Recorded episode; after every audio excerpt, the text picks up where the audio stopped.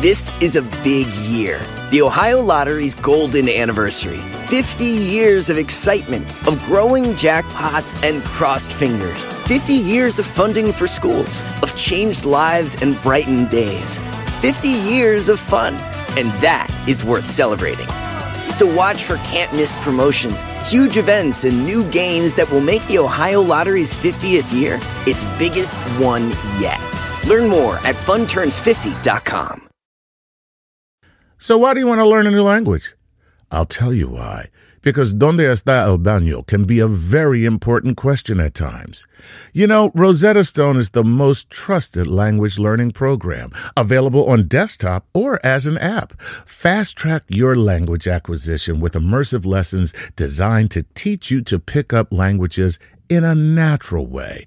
I love the fact that I can go from my laptop to my phone to pretty much anywhere and learn the language of my choice. Not to mention, I'm bringing my communication skills to new heights. Don't put off learning that language. There's no better time than right now to get started. For a limited time, Star Talk Radio listeners can get Rosetta Stone's lifetime membership for 50% off. Visit rosettastone.com slash StarTalk. That's 50% off unlimited access to 25 language courses for the rest of your life. Redeem your 50% off at rosettastone.com slash StarTalk today.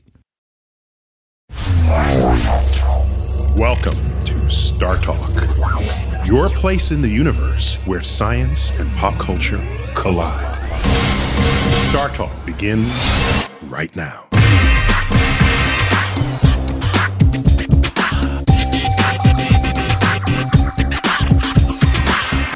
This is Star Talk. Am I getting better, Chuck? Yeah, man. okay. That was extremely James Earl Jones. I'm, I'm, I'm working it, working it. Uh, you're listening to Star Talk Radio. I'm Neil deGrasse Tyson. I am your personal astrophysicist. I do that at the American Museum of Natural History right here in New York City, where I also serve as director of the Hayden Planetarium. And in studio with me is Chuck Nice. Hello. The one, the only, this is true. as far as you know. And uh, you know what? And nobody else wants another one. let's That's be let's be honest. You got that one taken. You got that one covered. I say I'm the one and only. The response is thank God. All right. this is part two of my interview with planetary scientist, friend, and colleague Carolyn Porco. I call her Madam Saturn. She's head of the imaging team for NASA's Cassini mission to Saturn and many of its intriguing moons. In the previous segment, segments, we learned about her education, her work on Cassini, and her life. And now we're going to find out about her role in creating the famous photo of the pale blue dot. Let's check it out. Immediately after graduating from Caltech, I was made a member of the Voyager imaging team, invited by the team leader Brad Smith. So I went to the University of Arizona to work with him. And only a month or two or three after becoming a team member, I proposed to the Voyager project to look back at the planets, the planets that we could see in the direction of the sun at that time, because I was thinking, wouldn't it be cool to show what the solar system looked like from an alien arriving from the outer solar system? What would that being see, right? So you would need Voyager to be far enough away to get that distant vista. By the time I joined the team, we were already on our way to Uranus. Mm-hmm. There really is an interesting backstory to this. In order to look in the direction of the sun, you have to shield the sun because the sun We'll just blow out the picture.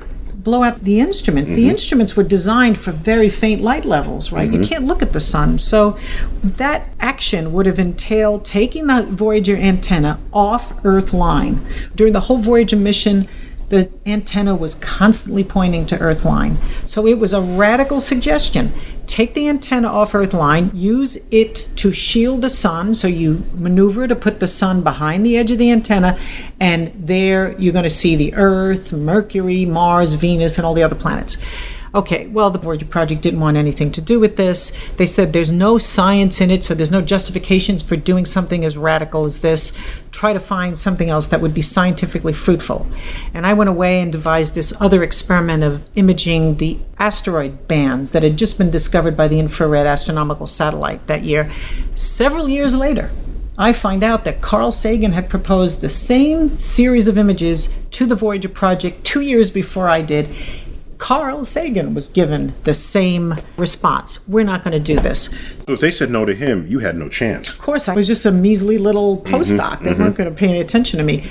So Carl and I ended up joining forces in about 1989, and he went all the way to the NASA administrator to get The head of NASA in Washington, D.C. Right. And the administrator overruled the people on the Voyager project at JPL and demanded that this picture be taken. And I worked on it with Carl, with other people in executing it.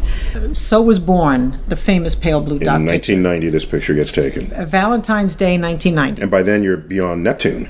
By then, Yeah. the Voyager mission is over. The uh, Voyager tour of the planets is over. Yeah. Yes, the Voyager tour of the mm-hmm, planets. Mhm. So wait a minute. So this image of Earth got dubbed the pale blue dot. Carl Sagan writes an entire book with that title. Yeah. I'm thinking it's like the first cosmic meme, the pale blue dot. Mm, mm-hmm. It has become synonymous with planetary brotherhood and, and protection of the environment. Well, as did the original 1968 photo from Apollo 8. No one gave that a name that stuck in people's minds. Yeah, yeah, yeah. And It no one but it's a very recognizable photo, but didn't have a catchy name. and no Right. one romanced it the way Carl romanced the pale blue dot. Mm-hmm. I mean, that was mm-hmm. Carl's skill, right? Right. So a first pass at a pale blue dot, but then you said, I want to do it again. That's I- audacious because that was an important icon. Well, I wanted to do it again to make it better because as a picture, it, to be honest, it sucked. Can I say that on? Yes. yeah. First of all, Carl in his proposal had said that we should take a picture of the Earth awash in a sea of stars. Well, there's not a star to be seen in that picture. And then the dot that is Earth fell on a beam of scattered light. So mm-hmm. It wasn't exactly a good picture, but it didn't really matter, did it? Because what Carl had to say about it What he said mattered more than what the thing looked like. and it Right. Mm-hmm. resonated. People really responded to the whole concept of the pale blue dot. Mm-hmm. But I get made the team leader for the Cassini mission at Saturn, and I'm thinking I'm going to concentrate on making beautiful images. I also told my team any time variable phenomenon that we can, let's make it a time series. We could turn it into a movie. Time variable, you mean anything that changes over time. Don't just take photographs of it. Take so many photographs you can turn it into a movie. Yes, All yeah. right.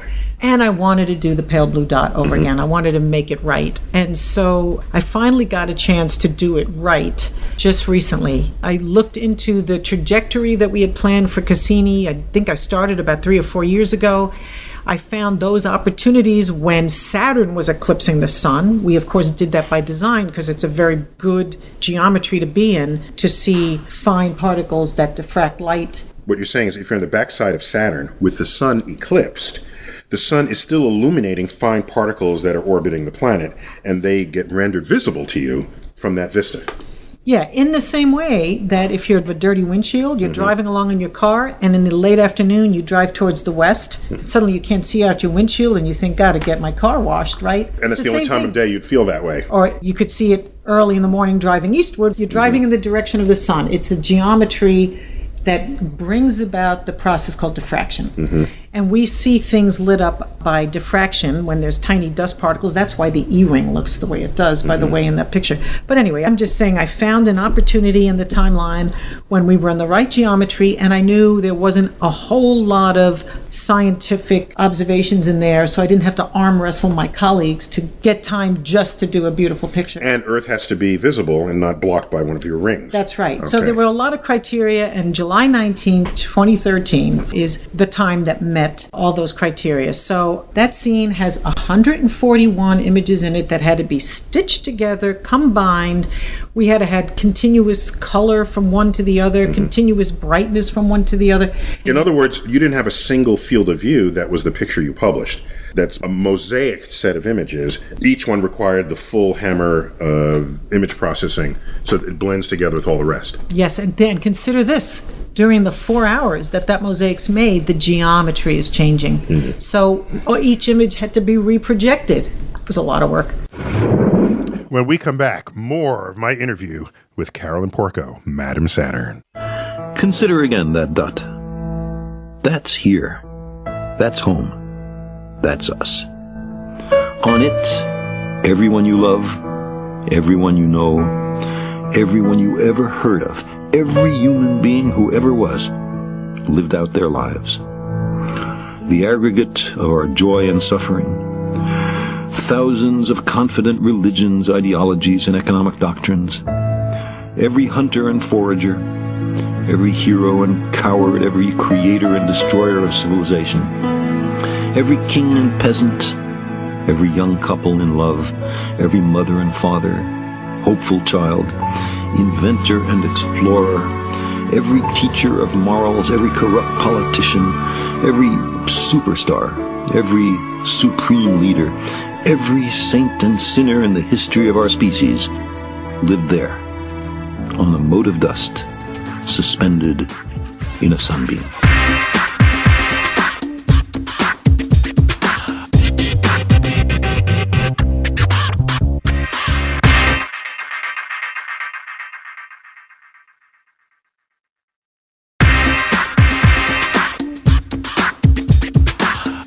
Welcome back to Star Talk Radio. I'm Neil deGrasse Tyson. Chuck Nice, Yes, sir. co-host.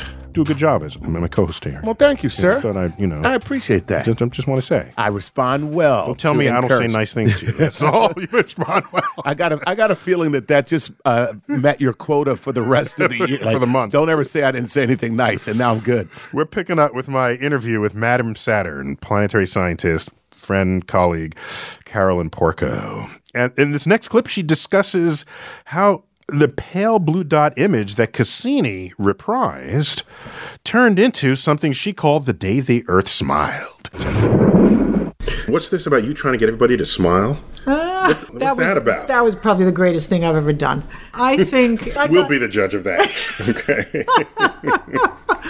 Well, let me back up. There have been other pale blue dot pictures taken by other missions, right? Mars missions probably took many pictures of the Earth from Mars orbit. yeah, because Earth shows up in the Martian sky. Yeah. Yeah, yeah, mhm, and people, of course, they got moved by the first pale blue dot. They wanted to do it over again, too. So I'm thinking not only would ours be even more gorgeous because we're going to see Saturn in the field with Earth. Saturn is unimpeachably beautiful in any shot. Right.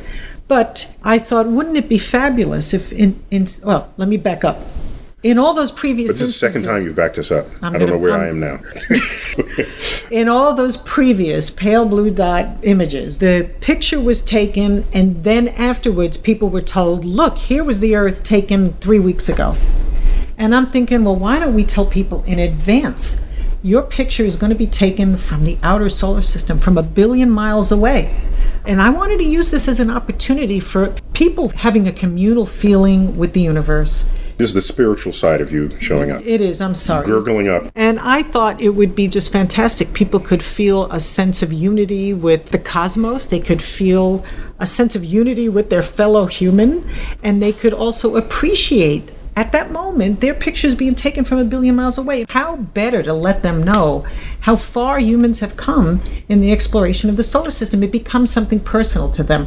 So you're telling me you actually got people to go outside and look up at Saturn in the sky and smile at it? Well, I no no here even the people on the other side of the planet smiled. because the idea was to smile in celebration, to get this communal feeling out of people, this kind of cosmic love. I was after cosmic love. Where, where were you in the '60s? We needed you was, then. what do you mean? I was about 16 years old smoking dope. What were you doing? I can say that now because it's legal in my state. I don't know. Colorado, yeah, you're from Colorado. So, anyway, I was after cosmic love and it worked, and I was so proud. there was quite the social media attention given to it in blogs and in the Twitter streams. It ended up not being announced as early as I would have liked. We should have done it a year ahead for various reasons I won't go into. It didn't get announced until a month ahead, so there wasn't really as big a campaign and as big an announcement as I would have liked. But nonetheless, we got comments from people that were just beautiful. People saying, "My God, I've never felt a feeling like this. I, you know, for once, I felt so united with everybody around the globe." And one person wrote, "You know, darn it, we may be floating around on a dust mote. We may be transient, but for 15 minutes, we were there, we were aware, and we smiled." And that's exactly the kind of feeling I wanted people to have. That's beautiful. Oh, that's thank beautiful. you, Neil. and I have to say this for me, it was the same thing. I mean, I'm the one who started this whole thing, but the 15 minutes that it was happening, and I'm looking where Saturn is, and I'm thinking, wow. There's a camera there taking our picture, and knowing that people all over the world were doing the same thing, it was fabulous. It was so fabulous. So mm-hmm. I'm pretty pleased with the way it turned out. By the way, I called the whole event the day the Earth smiled because that's what it was. And that photo made page one of the New York Times. Oh man, was that cool? Back on November 13th, 2013. November 13th? 13, 11, 13. That was the very day that I got the phone call from NASA headquarters that I was made the imaging team leader. Is that cosmic? But very day of the year, not, I mean, in what year? 1990. 1990. Okay, so there is cosmic alignment. Cosmic love and alignment, Neil. right here on your show. That's a holdout from the 60s, if there ever was one. Yeah. She's a bit of a cosmic hippie. I like uh, it. That's it's a hippie in the 21st century. Yeah. When the moon is in the seventh house. I, was she back back up for the fifth dimension on that song? I don't know. You know, she she was also invited to give a TED talk about mm. the Cassini mission, and as we are about to hear in the next clip, it not only inspired someone to recreate her talk with a Lego version of herself with Lego audience, but it also led to her involvement in the 2009 Star Trek movie by J.J. Abrams. I don't. Let's check it out. This person, her name is Maia Weinstock. She took my whole entire TED Talk and frame for frame, word for word, exactly the way the TED Talk is with the TED backdrop. She recreated the whole entire thing in Legos with my soundtrack over it. It's amazing. And, and your little Lego person my little Lego person. is moving around on the stage. Just with the same gestures, at least as much as she could have. It was incredible. And I'm very proud of that talk because even though I don't think it was one of my best, the people loved it at that conference. Mm-hmm. TED draws all the captains of industry and so on. Mm-hmm. You're the only one who can afford the ticket to attend. Oh, it's, it's like ridiculous. Yeah. And not only that, it's by invitation only. But anyway, J.J. Abrams was in the audience, and I didn't even know who he was. He gave a talk too. Afterwards, we exchanged emails. I put him on my distribution list. You're on it. My dear friends and colleagues, every time there's a new discovery or image, a new Saturn development. Yes. Yes.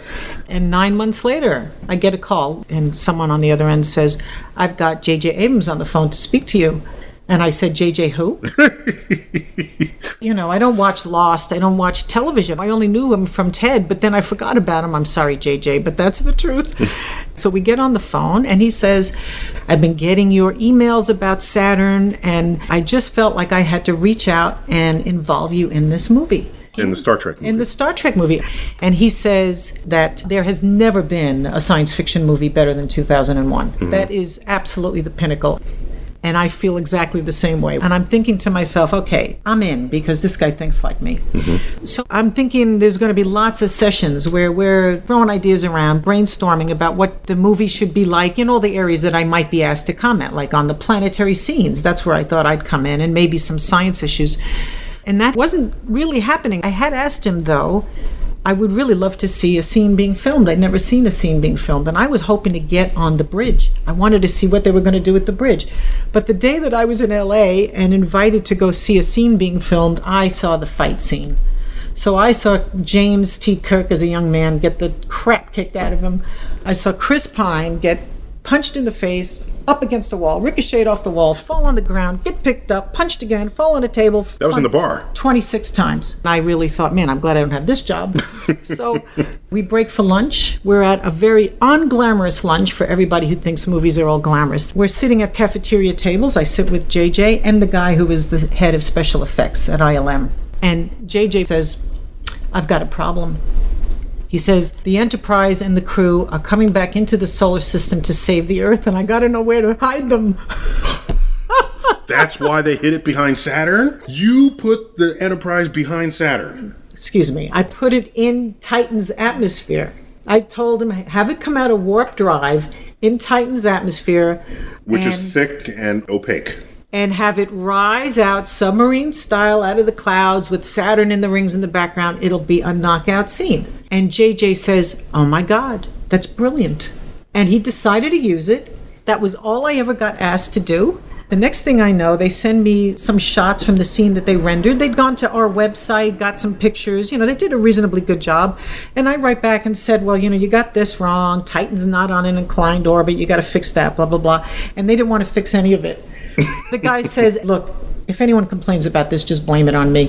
Mm-hmm. So that's all I ever got to do. But I'm very Well, that's an awesome scene. That scene is one of the best scenes in the movie. It made the cover of the rag in Hollywood about visual effects called Cinefex.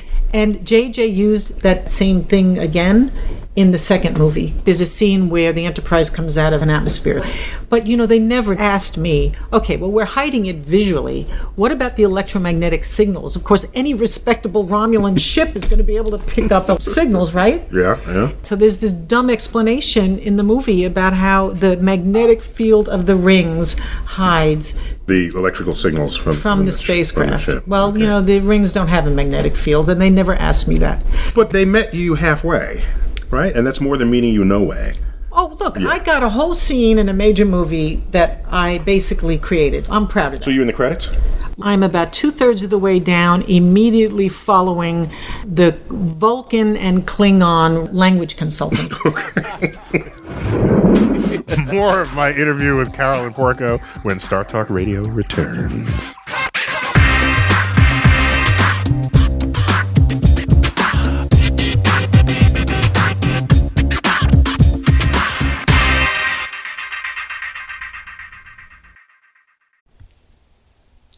This podcast is supported by FedEx. Dear small and medium businesses, no one wants happy customers more than you do. So you need a business partner just like you, like FedEx, who understands your passion for serving your customers because they have the same commitment towards you. That's why FedEx offers you picture proof of delivery, packageless and paperless returns, as well as weekend home delivery to 98% of the US on Saturday and 50% on Sunday. See the FedEx service guide for delivery information. What's more, FedEx Ground is faster to more locations than UPS Ground. Trust FedEx for timely deliveries. See what FedEx can do for your business. Absolutely, positively FedEx. Whether you're a family vacation traveler, business tripper, or long weekend adventurer, Choice Hotels has a stay for any you. And that's good because there are a lot of me's. Choice Hotels has over 7,400 locations and 22 brands, including Comfort Hotels, Radisson Hotels, and Cambria Hotels. Get the best value for your money when you book with Choice Hotels. Cambria Hotels feature locally inspired hotel bars with specialty cocktails and downtown locations in the center of it all. Hey, that's me. Radisson Hotels have flexible workspaces to get the most of your business travel and on site restaurants. That's me too. And at Comfort Hotels, you'll enjoy free hot breakfast with fresh waffles, great pools for the entire family, and spacious rooms. Hey, that's me too. I guess I'm just going to have to stay at all of them. Choice Hotels has a stay for any you. Book direct at choicehotels.com, where travel comes true.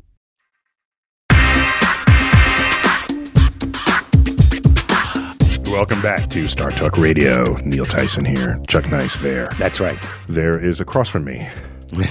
We're listening to my interview with Carolyn Porco. She came to visit me at the Hayden Planetarium. Quickly got a Star Talk interview out of that visit, and you're listening to it now. And let's find out about her role in the creation of one of my favorite movies, Contact. Ooh. Yeah, I know. Let's check it out.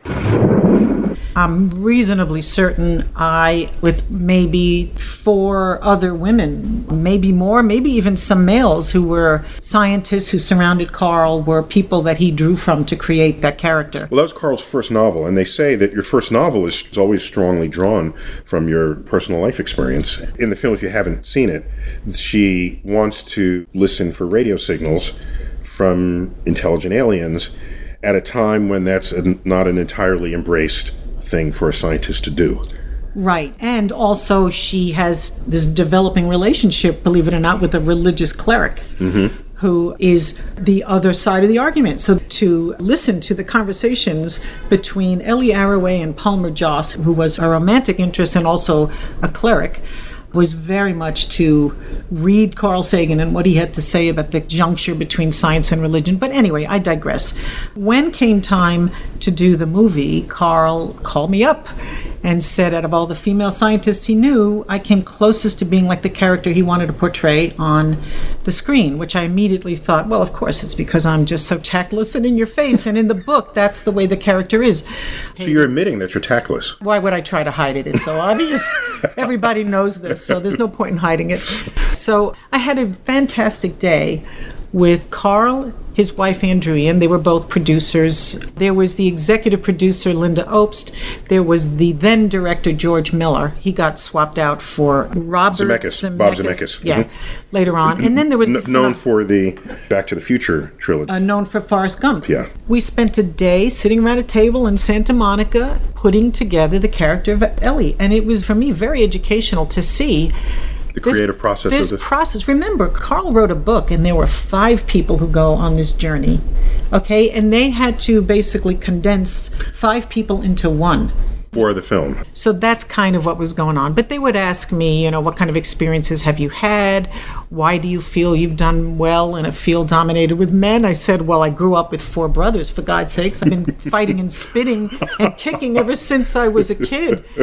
And then, you know, at that point, Carl said, well, why don't we maybe in the movie have Ellie have a lot of brothers? You know, they would do things like that. Because Ellie is spunky in the film. She's very feisty. In the movie, they didn't give her brothers in the end. Mm-hmm. And I have to say, the first script I saw, I tore apart. I couldn't stand it, and I was very critical of it. And some Wait, of so you, since Carl is a scientist himself, he didn't need you as a science consultant. He needed you as a character consultant. I was brought on to lend authenticity to Ellie's experiences in the movie. Mm-hmm. And I was supposed to spend time with so- Jodie Foster. I mean, the way that they do it these days, the actress or actor playing the character. They mirror you, yeah. Yeah, but it was amazing. It took a year of going back and forth with Warner Brothers. They call up and say, quick, give us your schedule for the next three months. We're going to try to find a time when you and Jodie can spend time together. And then nothing would happen. And then after three months, quick, give us your schedule for the next three months. And this went on for about a year, and I never got to meet her. Uh, but you know, I was told that she used Carl himself as her role model for how to behave. So I thought, given that it wasn't Carl's book exactly, they did a very good job with it, and I thought she did a brilliant job, and I love that movie. Yeah, it's my, one of my favorites. Don't you think yeah. it really depicts science accurately? Yeah, yeah. Well, not only the science, but what everything I understand about human reaction to a scientific discovery was touched upon in that film. All the crazy ways people behave in the face of the knowledge that maybe there's a civilization out there more intelligent than we are. Yeah, Yeah. and if that ever happens, we'll probably see things I think like that. exactly that's going to be our playbook for what's going to happen. Well, so if part of you inspired elements of the main character, does that mean you had a clerical love interest as well sometime in your life? Oh no, no, you didn't get that from me. Okay. You know, when I say borrowed, I mean just what you might call ancillary things. Yeah, yeah, like, yeah. you know, I went to Caltech, Ellie goes to Caltech for graduate school, and I think the way she in general looks was more like me than anybody else, and her personality for years I thought he must have drawn her personality from me. But he might have gotten Ellie's personality from his first wife, who was Lynn Margulis, who was a top notch biologist. I mean, talk about feisty in your face, man. She was a very, very feisty and brilliant woman. So, anyway, my main message is Ellie Arroway in the book, in the movie, is a composite character. There you go. And some have said maybe Jill Tarter might have been represented Jill Tarter is of the SETI Institute. Jill does SETI, although actually that I think is kind of irrelevant because Carl was going to make a character who does SETI regardless. Yeah, that's his thing. the, the voice of the whole character is Carl. Is but Carl. Jill has said her father died when she was young. Mm-hmm. The character's father died when she was young in the book. You know, Ellie is described in the book as always wearing skirts. Well, there was another woman on Voyager. Her name was Candy Hansen. Always wore skirts, and Carl was interacting with Candy like he was interacting with me. And then, of course, there's bits of the character's life in the book are drawn from Carl's third wife, Ann Druyan. So this is why lots of us look at Ellie and wreck it. Mm-hmm. Yeah, we, everyone feel- can feel for her. we see bits of us in her Mm-hmm. because bits of us are in her. More of my interview with Carolyn Porco when Star Talk Radio returns.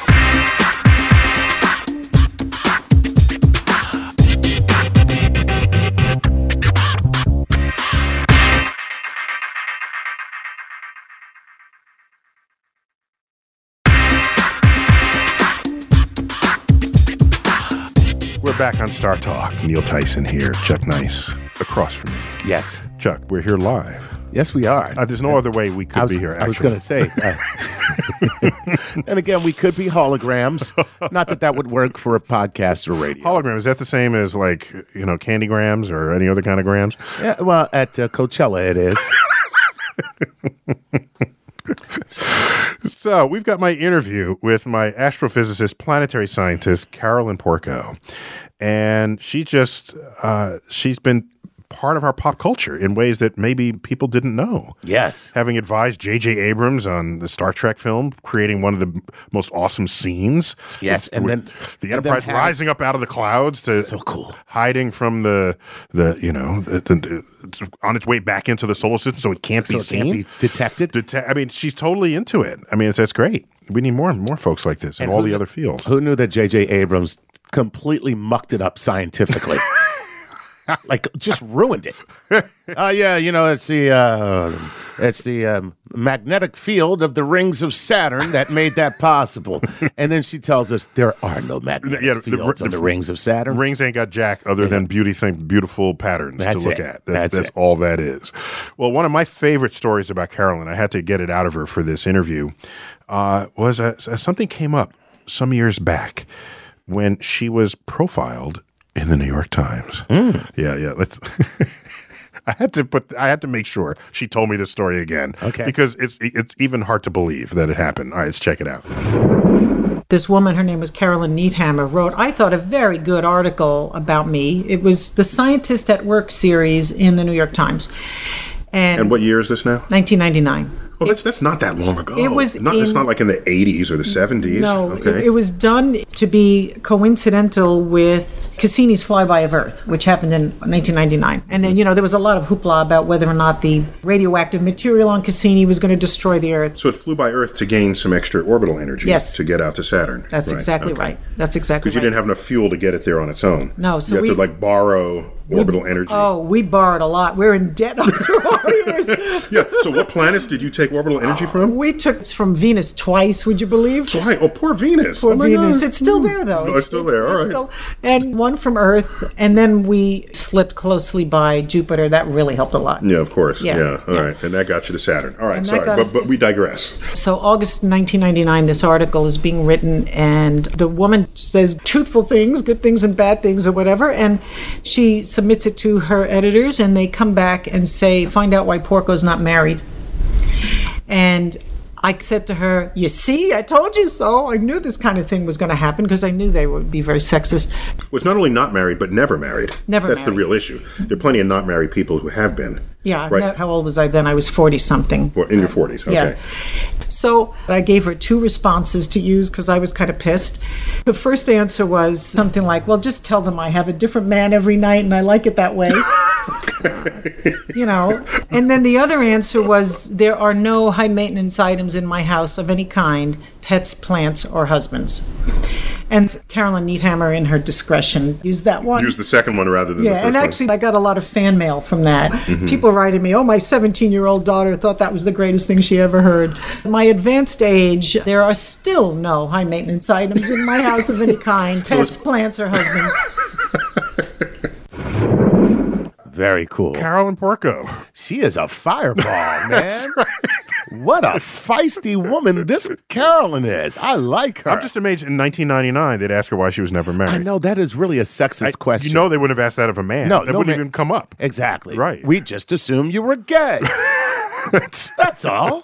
That's what people do to me. They go, actually, they do it the opposite. They go, why are you married? the opposite question. I get the opposite question. How did you How did possibly you get? possibly get married? Who would have thought that has an opposite? exactly. Who the hell would marry? Who the hell would marry you? So I'd forgotten that Cassini actually being launched from Earth when in these loops they came back to Earth to get some more orbital energy. You- because it's all about the energy more than it is about the distance. So if you fly by Earth with energy to reach Jupiter, you're going you're doing well. So the big concern is Cassini would go so far away from the sun that it wouldn't be able to use solar panels for its energy. Gotcha. So it's loaded with radioactive energy, plutonium. Ah. People worried if you're going to steal orbital energy from Earth and come nearby to do so, suppose you enter our atmosphere and then disintegrate. Then it scatters plutonium around the world, killing everyone. So there was some protests at the time. Oh. that's all. And it didn't happen. No, it didn't happen because we because we know Newton's laws of motion, and we got this one. See, it's f- funny how science can even quell a protest. I- That's how, at its best, that should be doing that all the time. When we come back, our final segment with Carolyn Porco on Star Talk.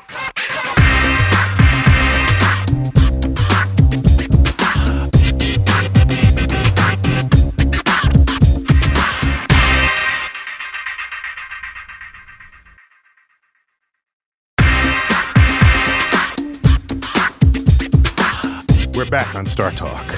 I'm Neil. That's Chuck. Am I getting lazy? I have too many syllables in my name. I know you're just being more efficient. thank you. thank you.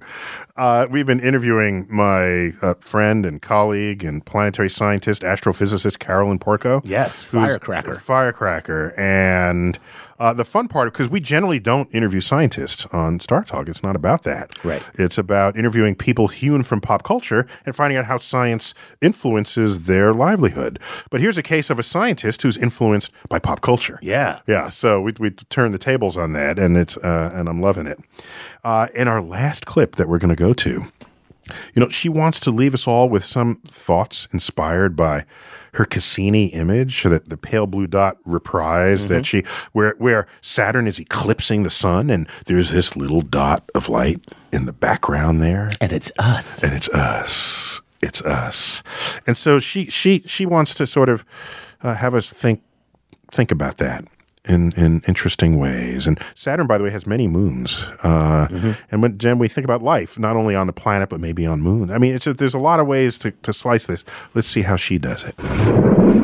Can I leave people with a interesting thought in their head? Okay, so as we end our Star Talk interview, Carolyn, what wisdom, what insight, what sense of our place in this universe can you share with us? I wasn't going there. Okay. Okay, what parting words do you have? Just that beautiful blue E-ring. That we call it the E-ring. It's the glowy thing on the outermost perimeter of the rings. Right. That ring is created by a hundred geysers erupting from the south polar terrain of a tiny moon called Enceladus, which is no bigger across than Great Britain. And those geysers, we are virtually certain, erupt from a reservoir of salty liquid water laced with organic materials and bathed in excess heat. And that is exactly the kind of environment that we have long thought could be inhabited by living organisms. Okay, it's watery. The salt in it tells us that the water's in contact with rock, so there's available chemical energy for organisms to live if they can't live off sunlight. And there's organic materials. So, to me, it is the most accessible habitable zone in our solar system because here this body of water is gushing its materials out to space. And that material, a small fraction of it, by about 4%, goes into orbit and makes that beautiful blue ring. So it's spraying its organic matter into orbit around Saturn. That's what it's doing. And here is a crazy thought. Mm-hmm.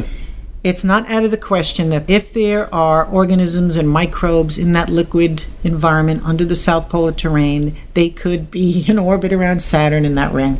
Now, is that not the coolest thing you could possibly imagine? Look at that picture.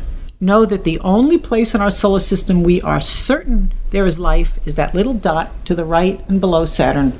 That that- dot we call Earth. And then that blue ring also might have organisms in it. So there's a lot in that picture. There's more in that picture than meets the eye. It's beautiful. You're tearing up. I can't help it. I can't help it. There it is. Wow. There it is. That is uh, that is actually very cool. The universe offering up its its glory. Yeah. Now you got to go there to know it. That's the thing. You need a freaking space program to get there. you could you could wax poetic all you want, but all you're going to draw is a Hollywood alien, right? You want to you know you got to go there and get and and embrace those vistas, and then poetry just rolls out of your mouth when that happens. Yeah. I mean, So here we, we need to take some articulate people and send them into space. They'll come back speaking poetry of Yeats and and and and and, and Milton. It's true. Maybe we can get a little funding for this thing. Did I say Yates? His name is Yeats. Yeats. Yeah, Yates. thank you. Yeah. Is it Yeats or Yates? Yates? I've heard it both ways. Is it Yates? I've heard Yeats. it. I've heard. Okay, Yates. let's ignore them both. The poetry of Shakespeare sonnet. There you go. Screw you, Yates. Yeats. Yeast. Yeast. No, so uh, it's it's it's uh, the universe has the power to do this to you, and I think there's not enough of the public who understands or is exposed to to how often that happens to astronomers. Yeah. that's why we do what we do. Yeah, I don't even think there's enough of the public that actually just looks up. Period. Yeah. Just actually look up in the night and, you know, just see what. Chuck, what are my ending words of every Star Talk podcast? I bid you to keep looking up. Oh, you can do you can sub for me on that one. sorry, I- I- I- you do that today. you never heard my Neil deGrasse No? I haven't. That's good. We'll, we'll, we'll, yeah. Okay. You can do my whole stick next time. That's fine. Got to teach you some astrophysics first. Yeah, I was going to say there's a small problem with me substituting for you. That would be the whole astrophysicist Dr. Neil Tyson Part, thing. okay. Hey, Chuck Nice here. You're listening to Star Talk. And when we come back, Neil and I return for our final segment to answer your cosmic queries about the universe. See ya in a minute.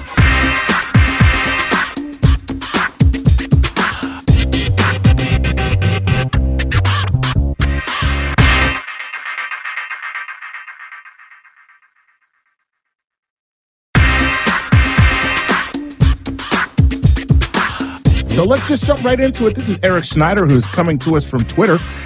Eric has a very simple question that you guys should be able to bang out with no problem. What's that? 42. Mm-hmm. Mm-hmm. What caused the Big Bang? Oh, I can answer that immediately. Oh, really? Yeah, we have no idea. Next question. We really don't know. We really don't know. Next. This is the charm. Well, Some people are very troubled by that. Right. Other people, like us, find it fascinating and wonderful and try to pursue an answer. I can tell you that if you put that much energy into that small a volume, Right. there's not much choice but to expand mm-hmm. rapidly. Right. The word expand is a Is, is a polite euphemism. yes, yes, right. explosion. Yeah. Except And in fact, in Cosmos, the only time I donned sunglasses mm-hmm. was at the moment of the Big Bang. and that's all you need. That's, a pair of sunglasses. that's uh, Yeah. I was good. I was good after that. You know. Right. Well, you know, that's the beauty of science. Sometimes the answer is we don't know, and that's why we do And what don't we do. leave no loose. Don't leave a scarf loose either. Don't But we got top people working on that. Top very people question. working on Yes. it. Mhm. All right, here we go. Jason Rand wants to know this. It has taken Voyager 1 36 years to reach interstellar space. How long will it take a space probe launched with today's technology to reach interstellar space? Uh, it never will because we're not doing that anymore. But it's about the same amount. oh, of time. God, that was so depressing. No, no. The thing is, uh, What a depressing the answer. technology is about the same. no, no, It's no. chemical rockets. no, no, and you Bill. get It's not boosts about the technology. No, Bill. Bill. Oh, it's about the the Bill, I just, I was just, I just met with Alan Stern. Okay. Had breakfast with him a few days ago. He's the the the, the PI, the principal investigator of the Pluto mission. That New spa- Horizons. the New Horizons mission. That spacecraft passed the orbit of the moon in like nine hours. nine hours. Wow. I thought it was six hours, but it's nine hours. All right, it took the astronauts three days. So that that thing is booking. It is the fastest spacecraft ever launched. Relatively lightweight payload on a relatively big rocket. However, Voyager one, mm-hmm. which was not launched as fast, had a final gravity assist to cast it out of the solar system so that nothing we've ever launched has ever or will foreseeably ever reach that speed. Yeah. Okay. The So- technology is about the same. Yeah, yeah, it's the Nothing's same. changed. You launch it and then you you you right. So it's be- not the it's not the technology. It's it's using a slingshot It's- basically. yeah, well, it's- and it- by the way, New Horizons got a slingshot from Jupiter. It, it, which is good, but not only did Voyager get a slingshot from Jupiter, it got one from from uh, Neptune? Neptune, and and Yes, uh, Uranus. well, yeah, it had three. Had three it was a three cushion full shot. wow. And Yeah. And so, by the way, nice. the planets were aligned in the same way during the Adams administration in the 1820s, and they didn't do anything about it. didn't do anything about it. the Adams administration that, that does not flow off the tongue. Uh, right, right, right. Well, we're, we're not contemporaries. Right. Okay, this is uh, coming from um, Facebook, and this is Arnaud Lessieur Arnaud. You know. And, and he's uh, he says, uh, "I am coming. I am from France." With an accent. Uh, Wow. you know, I kind of put that in there. Yeah, yeah, I didn't know Facebook So had what, what, what is his inquiry? I am from France. And this is what he says. I am 43. and I expect to live another 40 of his years. Okay. So I was wondering, with the best equipment. But of course. But of course. But with the best equipment we can conceive for the next 40 to 50 years, what could we use to find out about exoplanets? Could we take a decent picture of one? Could we know whether or not there's an atmosphere, its composition? Could we see signs of intelligence life? What what could we do? And by the way, thumbs up from across the Atlantic. Nice. So I got Four this. letters. JWST. JWST. Okay, well here's here's uh, that would be the next generation space telescope, Right. which got named after James Webb, the James Webb Space Telescope. But Who here's was the first administrator of NASA? uh, was he the first? Okay, Wasn't he? I don't know. You're the guy born that I know he was administrator during the, the, the meat of the Apollo era, Yeah, yeah. but was he the first? Oh, Okay, boy, I know Oh, I'm no, he might have been the first. I Now don't- I'm troubled. I, I don't remember. Uh, uh, so here you go. Here you go. Okay. You discover a planet. The first way we discover it is not by direct imaging. We just see its gravitational effect on the host star. Don't be ridiculous, Don't be ridiculous. And you see the host star doing a little jig out there, and you Right. say some unseen planet is tugging on it. Okay. So now most of the planets in our catalog are that kind of planet. So now you say, well, how do we know it's really there? Well, because we know what how gravity works. So mm. we got that. Okay. But now you want to know if there's life. So here's what you do. You wait for that planet to pass in front of the host star. Mm-hmm. Then light from the host star passes through the atmosphere. If there is planet. one. If there is an atmosphere, it'll pass through the atmosphere and the atmosphere will grab away some of that light depending on the chemical properties in Now, notice, itself. everybody, to get this to work uh, in Dr. Tyson's uh, scenario, the planet has to orbit the star in a plane that is visible from here.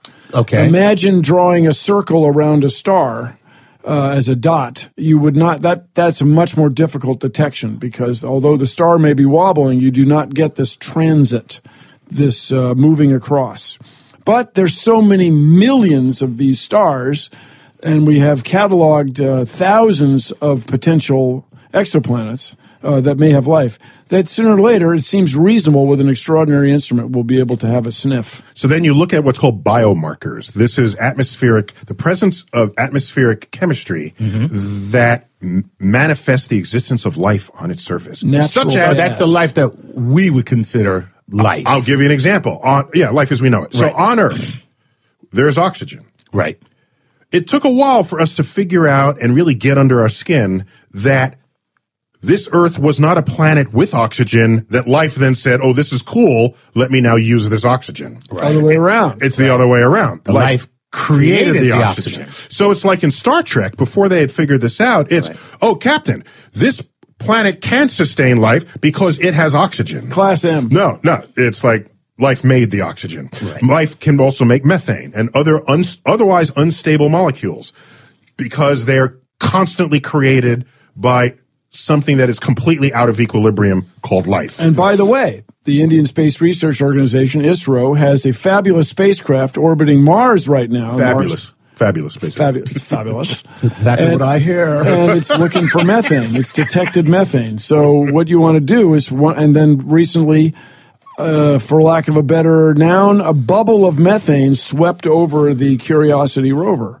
So you cannot help but wonder: Are there Martian microbes, Mars probes, making methane there? And once in a while, you get a sniff of a whiff. Gotcha. Well, I'll tell you this much. I am going to remember those poetic words the next time I'm with my kids.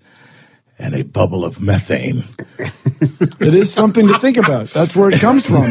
yeah, methane i- is the byproduct of microbes doing their thing in an anaerobic environment, such as the conditions that exist in your lower intestine. Right, exactly. There are more bacteria in you than there are people. Easily. Well, Oh, yeah. I got to tell you something, Bill. There are no people in me. yeah, but how many people are in bacteria? Oh, well, there you go. All right, let's move on. Let's move on. Let's move on. We're coming in three minute uh, red zone. Oh, my Okay. God. So we're going to go into the lightning round? Three minute lightning round. Let's do Okay, it. let's Go. do it. Here we go. Uh, Ren Soundbite L. answers, go. Ren L wants to know how many more years do you predict that the sun will crumble and become a supernova? The sun will never become a supernova, but it will die, and that day will occur. I have it on my smartphone. It's in five billion years on October 12th. Next. Awesome. Dan from Twitter wants to know Will you do a low Earth orbit trip once available to the public? Yeah, I would do it. Uh, now you say low Earth orbit. I think he just means up and down. Yeah, do- will you see go to space? Black sky, see the stars. Uh, safety's going to have to be a little higher and the price a little lower. But yeah, I'm interested. Bring it on. Nice. I'm- I will. I'll only do it when the person who invented the spacecraft puts his own kids on there. After that, I'll do it. Next. Okay. All right. Also from Twitter, John Sterling would like to know when the Earth and the Moon become tidally locked, which side of the Earth will get the view? nice question. That is a so, good question. first of all, the moon is already tidally locked to Earth. All right. And moon is working that same magic on us. All right. All right. So the moon is slowing us down. We have to compensate for this with leap seconds. As Earth continues to slow its rotation, one day the one day the day will come when an Earth day equals a lunar month, and then we are double tidally locked. and it Oh, It's is an eigenvalue. Yeah, it's it's it's basically uh, it's a it's a toss up. What side of the Earth? So will be- that's the answer? It's be- a toss-up. Well, because it's to Hit the bell. predict thousands of orbits in the future, which side of Earth is going to be have eternal be, be eternally facing the? It's a toss up. It's a it's probably derivable from out of chaos. The- Okay. the- Well, the other thing, the ocean's a big thing, and the or the continents drift around. So it affects the flow of the ocean. Take a check. Actually, no, no. I think it is discoverable because it'd be the side of the Earth that has the heavier part. No, we can figure Well, but this the out. continents Lightning are round, lightning drifting. round. It's probably Lightning Uh, round. ah! Okay, I'm I'm, best, I'm guessing that Just say left side. the, the left. It's real simple, man. I, I'm thinking it's the side with all the land masses, not the And if Pacific it turns Ocean. out to be the right side, you were upside down. no, yeah, right. no, it's the side without the Pacific Ocean. I think that'll be facing the moon. All right, Yes. good. Okay. All right, bang. All right, Lisa Van Stratton wants to know this. How do CMEs impact the ISS? A lot of letters Oh, there. coronal mass ejections Yes. affect the International Space Station. Uh, they're not good. They, inside the space station, they're shielded pretty much, but Okay. yeah, I mean, there there are cavities in there that they can go, but these are radiative pulses Right. from the. But not only that, the space station is not orbiting so high up that there isn't some shielding already going on from them. There's still some atmosphere. Yeah, there's still, some. Plus, half the time you're on the other side of the Earth. Yeah. Okay. Oh, nice. Yeah, good Look one, at that. Bill. Bill. Hey, hey, yeah, that I think that's it. That's all we get for the lightning round. Oh my god! Thanks for listening to Star Talk Radio. I hope you enjoyed this episode. Many thanks to our comedian, our guest, our experts, and I've been your host, Neil deGrasse Tyson. Until next time, I bid you to keep looking up.